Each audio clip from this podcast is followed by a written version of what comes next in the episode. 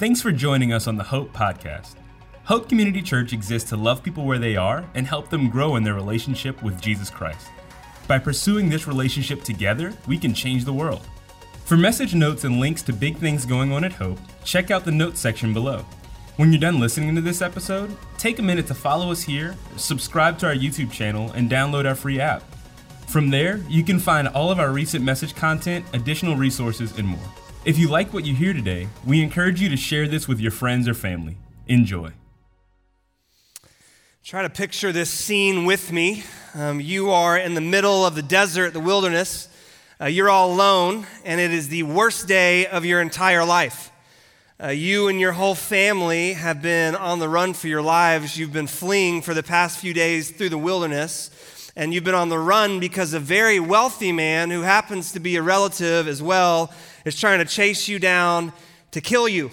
And uh, you were able to talk him off the ledge. He's going to spare your life for now, only to hear that an old grudge from decades ago resurfaced, and now another person that wants you dead is heading your way with 400 armed men.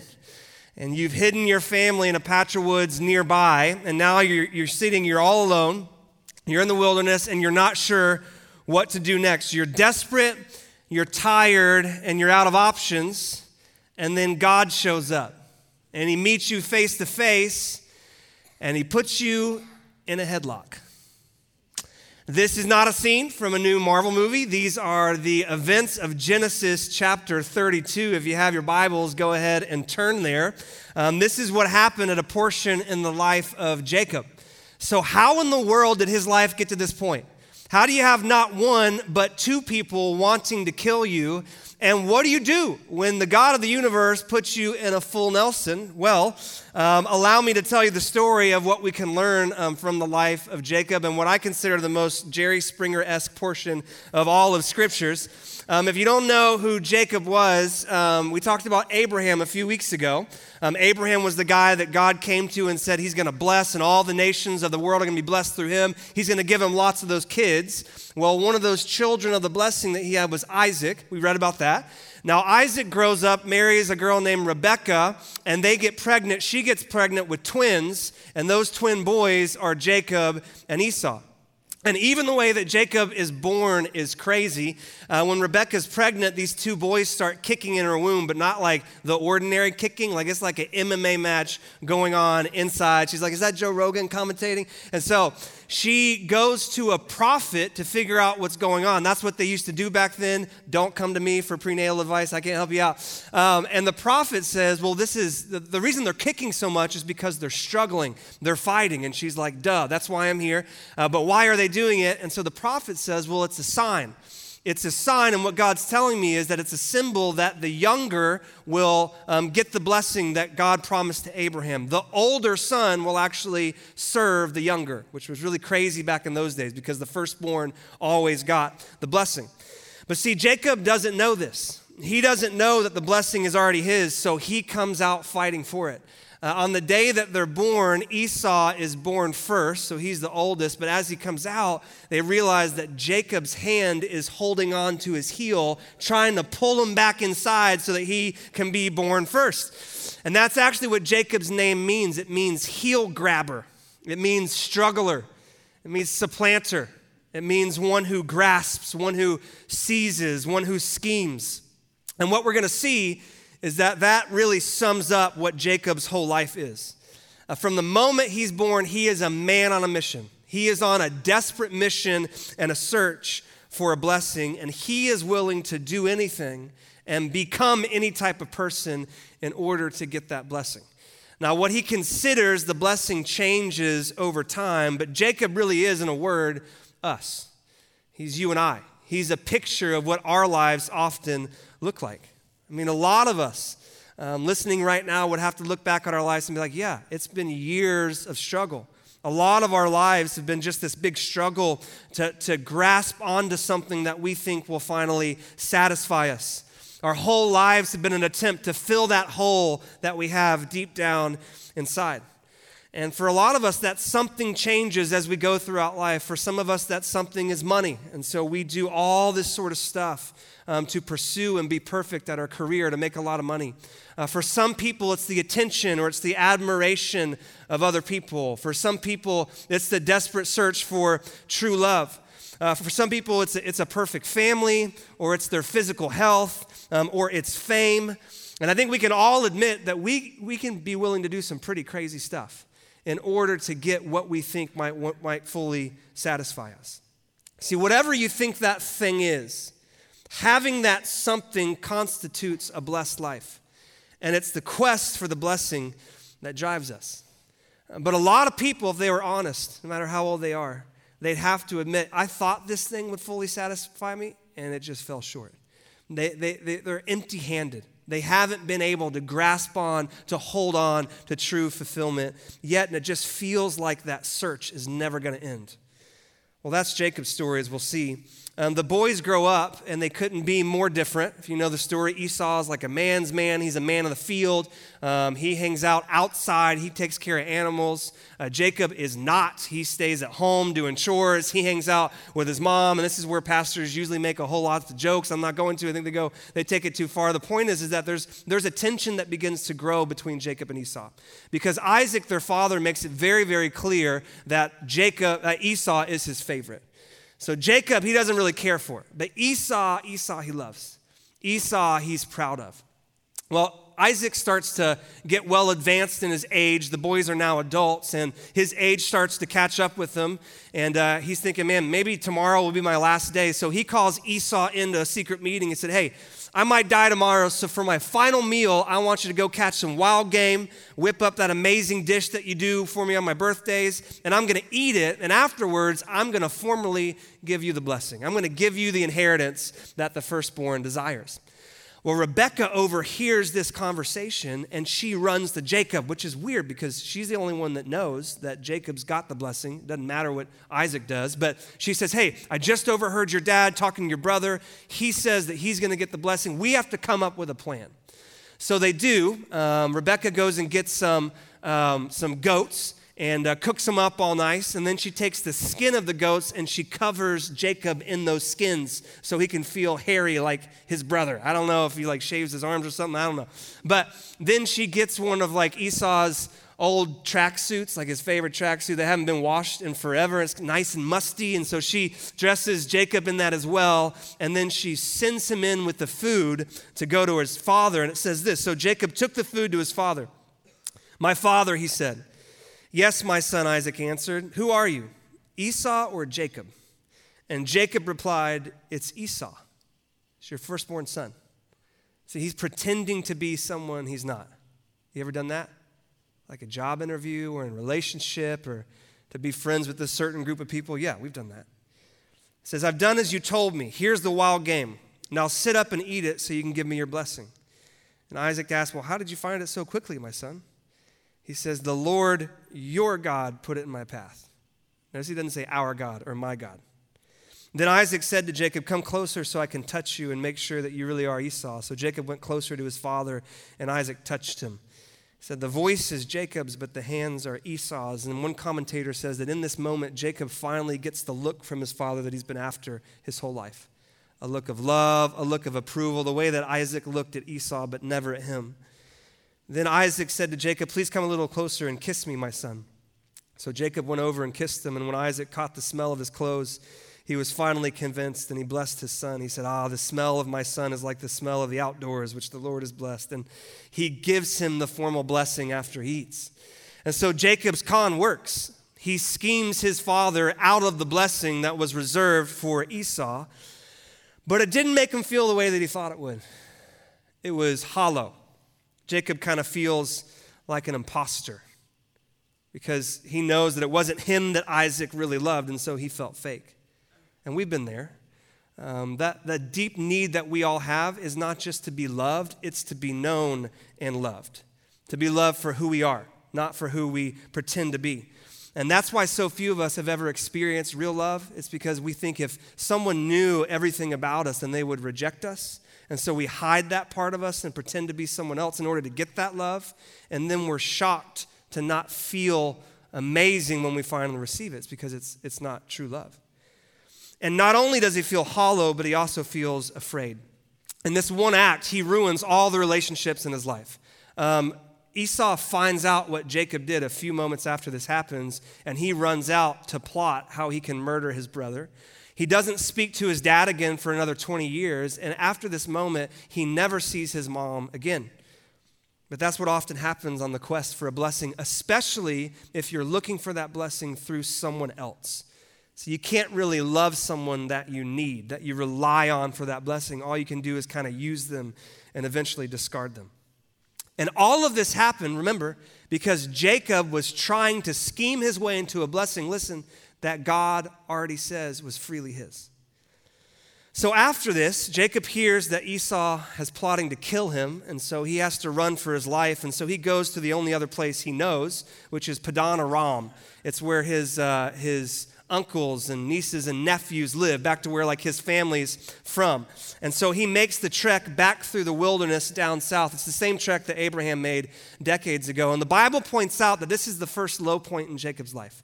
Uh, he's in the wilderness, he's all alone, it's dark, he only has a, uh, a stone for a pillow. And so he's laying there in the middle of the desert. He goes to sleep, and this is where God shows up to him the first time. He gives him a dream. Remember Jacob's ladder or stairway to heaven? Can't explain all that. That's a whole nother sermon. Um, but when Jacob wakes up, he doesn't really think much about God. Still not his God.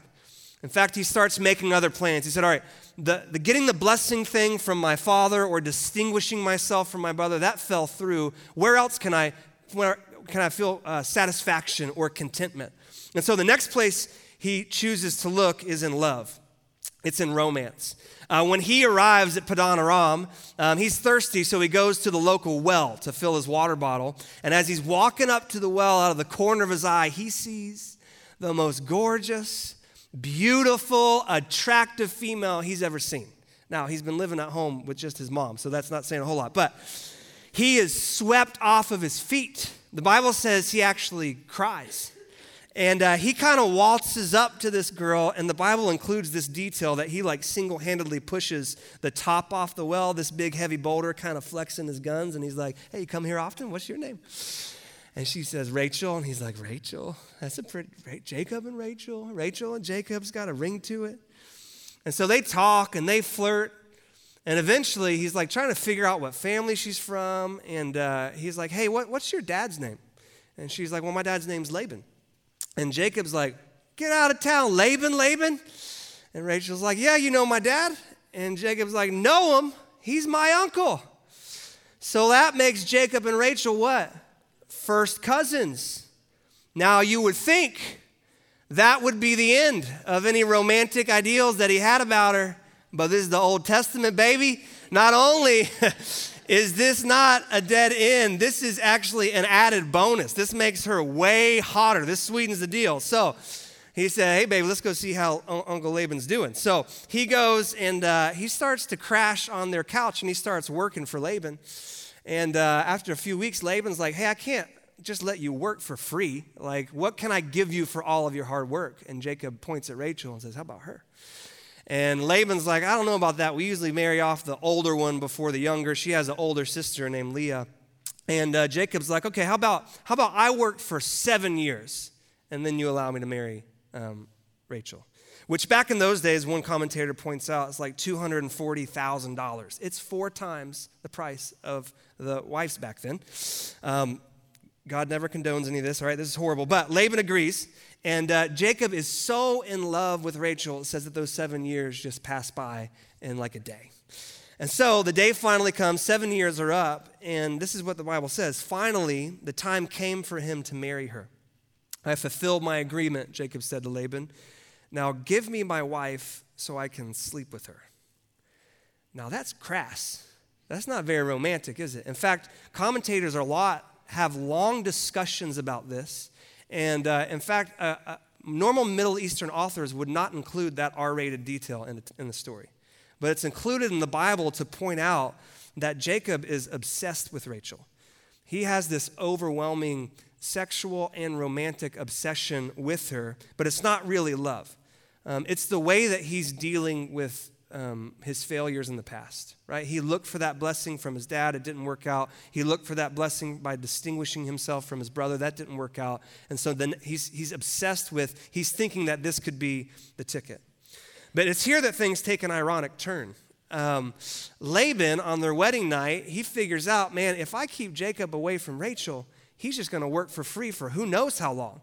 And so he gets this crazy idea on the wedding night. He switches the sisters, he switches Leah with Rachel. And Jacob apparently didn't notice. He was drunk. He went to the, the honeymoon, not suite, like tent, I guess. And, and so Laban calls Rachel, I got to talk to you real quick. And Leah, go in. And so in the morning, the Bible says this it says, In the morning, behold, it was Leah. Behold, indeed. And Jacob said to Laban, What is this you have done to me? Did I not serve with you for Rachel? Why then have you deceived me? And Laban said, It's not so done in our country to give the younger before the firstborn, the older. So complete the marriage week with this one, and we'll give you the other also in return for serving me another seven years. And what's crazy is if you read that text, um, Jacob doesn't protest. He doesn't say, Uncle Laban, you can't just switch daughters on me. Like, this is nuts. He doesn't say a word. It's because it's something that Laban says stops him dead in his tracks, freaks him out. Maybe you caught it. Laban said, I don't know how you do it where you're from, but from where we're from, we give the older sibling the blessing before the younger. And Jacob thinks maybe Laban knows what I did. Maybe word's gotten back that I schemed my father and he knows exactly how I, the younger one, got the blessing before the older one. I mean, what Laban did is really similar, right? It's two siblings switching right? It's dark. Isaac couldn't see. Jacob couldn't see. Jacob kisses Isaac. There's probably some kissing with Leah going on, right? And uh, so he's he's been schemed by the same con he pulled off all those years ago. In fact, the word for deceive in verse 25. This is Bible dork, but uh, why have you deceived me? It's why have you ha Jacob me? Why have you Jacob me? So he doesn't protest, and he agrees to work for another seven years. And when seven years go by, Jacob eventually gets to marry Rachel, like the real Rachel. And all their dreams came true, right? No. Their marriage is less than perfect. And I don't mean this as a joke. I, I have to preface this or you would laugh. But how many of you have really have idealized a relationship? Or if I could just date her, if I could just marry him, and then you get into it and it's like, oh, I should have adjusted my expectations, right? Romantic love isn't the be all, end all fulfillment that we think it is. Um, Leah is actually a baby machine. She can have tons of babies. Rachel can't have any. It's the craziest chapter. You should read chapter 30.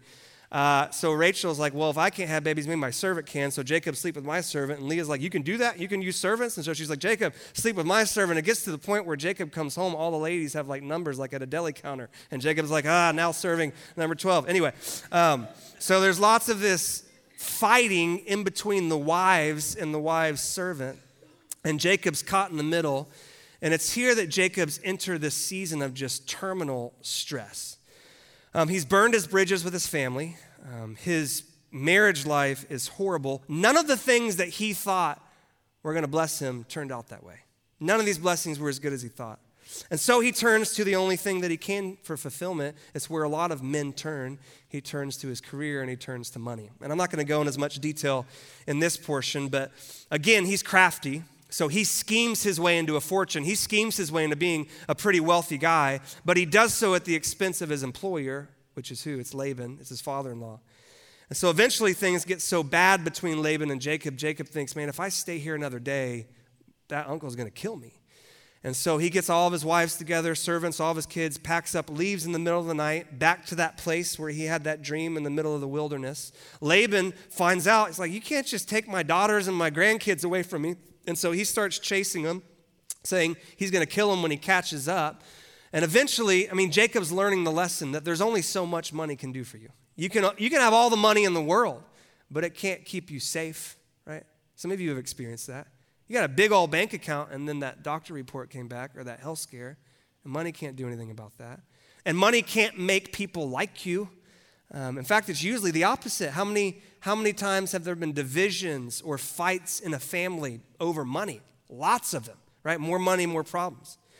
And so his attempt to find satisfaction or blessing in money, that falls through. So he's on strike three. Well, eventually Laban catches up. There's this intense conversation, and uh, Jacob talks him off the ledge. He, um, he, Laban agrees that he won't kill him, but it's in that moment that a servant comes up to him and says, Hey, you'll never guess who's over the horizon. And Jacob's like, Who? And he's like, Esau. Like Esau, like the dude that said, Next time I see you, I'm going to kill you, Esau. And he's like, That, that Esau. And he's coming with 400 armed men. And that brings us to his lowest moment, the moment we open this whole sermon up with. All of his past failures and mistakes have caught up to him. And after all those years of searching for a blessing, it's just led him here, where he's alone, he's empty handed, he's dissatisfied, he's discontent, and he's afraid for his life. And it's here that Jacob turns to a place he never had before. He turns to God. And that's like us too, right? Sometimes we have to be laying on our back before we'll look up for the first time. And so, Jacob, for the first time in his life, the Bible says he prays. But it's a pretty safe prayer. He prays to the God of my father Isaac and the God of my grandfather Abraham, still not his personal God. And the prayers like ones that we've probably made in the, in the past God, I really messed up, but if you help me get through this, if you spare my life when I meet with, with uh, Esau, then I'm going to be the best person you've ever seen. I'm going to give you 10%. I'm going to be on my best behavior. If you get me through this, I'll pay you back, and then I can get back on the search for blessing, the search for satisfaction and contentment. But God has watched Jacob hurt himself and hurt others too much. And so, for the first time, God intervenes and he meets with Jacob face to face. And it's a crazy story. It says this, verse 22, um, chapter 32 um, in Genesis. During the night, Jacob got up and took his two wives, his two servant wives, and his 11 sons and crossed the Jabbok River with them. And after taking them to the other side, he sent over all his possessions. And this left Jacob all alone in the camp. And a man came and wrestled with him until the dawn began to break. This is what we call a theophany.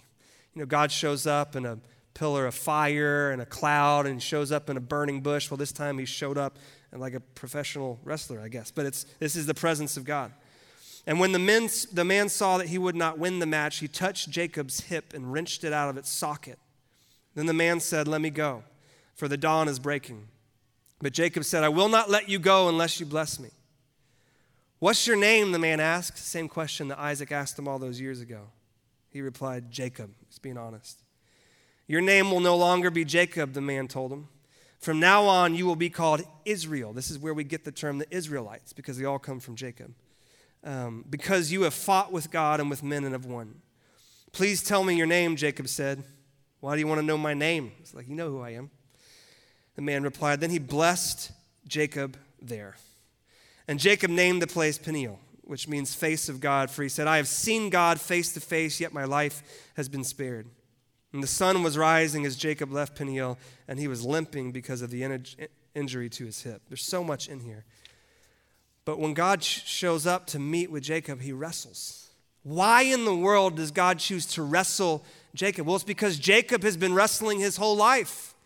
He was wrestling and struggling against Esau as they were born. He was wrestling with his brother to, to, to um, gain dominance. He was wrestling with his father for the blessing and for, for love and for acceptance. He wrestled with Laban um, for a wife. He wrestled with Laban to get rich. He's been wrestling and struggling his whole life, and God just decides to join him in that struggle. But something profound happens in this struggle with God. And it's right after that moment where it says God touched his hip and wounded him. In the Hebrew, it doesn't say that God struck him. It doesn't say that God hit him. It said he just, he just, just the very lightest, slightest touch. And Jacob was wounded. And it's in that moment that Jacob realizes this is not an ordinary person. He could destroy me and in my life right now, and yet he's choosing not to. This is someone powerful. This is someone eternal. And this is someone that seems to have my interest at heart. There seems to be some grace I'm encountering. This is unlike anything that I've come across in my entire life. And where at the beginning he was trying to escape God, he was trying to push God off of him, he was trying to push him away, which is what a lot of us have done. After that moment, he starts to hold on to God, he starts to cling to God. You see, up until now, if Jacob had any thoughts about God, it was just to use him to try to get some other blessing. But in this moment, he realizes no, no, no. God is the blessing. And he's willing to let go of everything else to hold on to him. See, Jacob realized the truth that'll change your life. God is the blessing that you've been searching for all along. And the reason you're so tired, and the reason it seems like satisfaction and fulfillment just kind of keeps slipping through your fingers, the reason that that quest for a blessing just seems never ending, you've tried money and you've tried uh, romance, you've tried sex, you've tried um, friendship, you've tried career, you've tried all this sort of stuff, it's because you've been chasing after cheap substitutes of the real thing. So you've been searching for someone who knows you like all of you, all your past mistakes, all your failures. You've never told that to anyone. You've been looking for someone who knows that and still loves you, and that's only found in God. Therefore, there's now no condemnation for those who are in Christ Jesus. You've been looking to, to money or to possessions or to a career or to your physical health to, to be your safe place, to keep you safe from the dangers of this world. But that's just an illusion. Only God can be that for you, right? The Lord is my light and my salvation. Whom shall I fear? The Lord is the stronghold of my life. Of whom shall I be afraid? You've been looking for significance. You've been looking for a life that really matters. And that can only be found in God. He says, For I know the plans that I have for you, says the Lord, plans to prosper you and for good to give you a future and hope. You've been coming up empty handed because you haven't gone to the source, to the place where any blessing can be found, of which everything else is but a shadow, you see? You see, once you, once you have that experience with God, once you come face to face with Him, you will realize, oh, I can really only and truly be loved in God, be safe in God, be significant in God, be strong in God. God's the blessing that you've been searching for all along. And listen, the cool thing is, unlike all those things that you've been chasing after, you don't have to work so hard for this. It's a free gift. You don't have to work or strive or struggle or scheme or become someone you're not or impress or impress or wrestle it out of God's hand. He stands ready and willing to give it to anyone who, who asks. In fact, there's a beautiful picture of the grace of God in this story that you might not have seen. Remember when Jacob goes before Isaac impersonating his older brother? Well, the Bible says we have an older brother as well, and his name is Jesus. And 2,000 years ago, when he came to earth, he took on our skin. He covered himself in our humanity. But he didn't just take on our bodies, although he did, he also took on our sin. He took on your sin and your sin and your sin and my sin. All of our unrighteous deeds and actions and thoughts and motivations. He took that all on himself as he hung on that cross. And when he went before the Father, the Father punished him. He paid the penalty that we deserved. But see, here's the cool thing the resurrected Jesus he has an offer to make. He wants to clothe you in his righteousness. I want to give back any of that sin. He wants to, he wants to, to, to cover around you the robe of his righteousness so that now when we go before the Father, even though we have a past, even though we're sinners, even though we're failures, God says, You know, I, I hear the voice of sinful, selfish chase, but I see the righteousness of Jesus.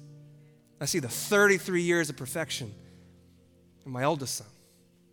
Here, let me give you the blessing that he deserves. See, we get the blessing, we get the life, we get what we've been searching for in and through Jesus.